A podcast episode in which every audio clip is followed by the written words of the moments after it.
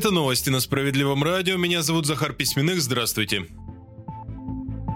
Пенсионная реформа поставила людей на грань выживания. Так Сергей Миронов прокомментировал новость о том, что за 2023 год количество пенсионеров в России сократилось на 700 тысяч. Лидер справедливоросов назвал это очередным последствием людоедского повышения пенсионного возраста в России. Сергей Миронов подтвердил вместе с однопартийцами продолжит бороться за возвращение прежнего пенсионного возраста и за честную индексацию, в том числе для работающих пенсионеров. Парламентарий подчеркнул, подчеркнул, что своими реформами государство лишь теряет деньги. Работающие пенсионеры уходят в тень, а могли бы трудиться честно и платить налоги. Сергей Миронов убежден, что давно пора прекратить пенсионные эксперименты.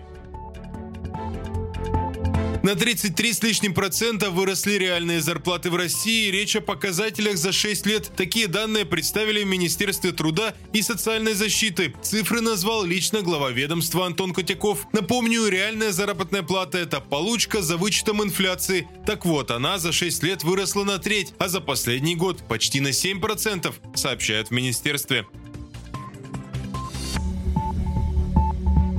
Россияне стали больше читать, в том числе бумажные книги. Рынок продажи литературы без учета учебной подрос в прошлом году на почти 10%. В основном россияне предпочитают приобретать книги на маркетплейсах, говорится в исследовании. При этом продажи в специализированных книжных магазинах, напротив, сократились. Добавлю, по данным специалистов, значительно выросло и количество подделок. Эксперты предостерегают покупателей вернуть подобную продукцию обратно в магазин. Часто бывает проблематично.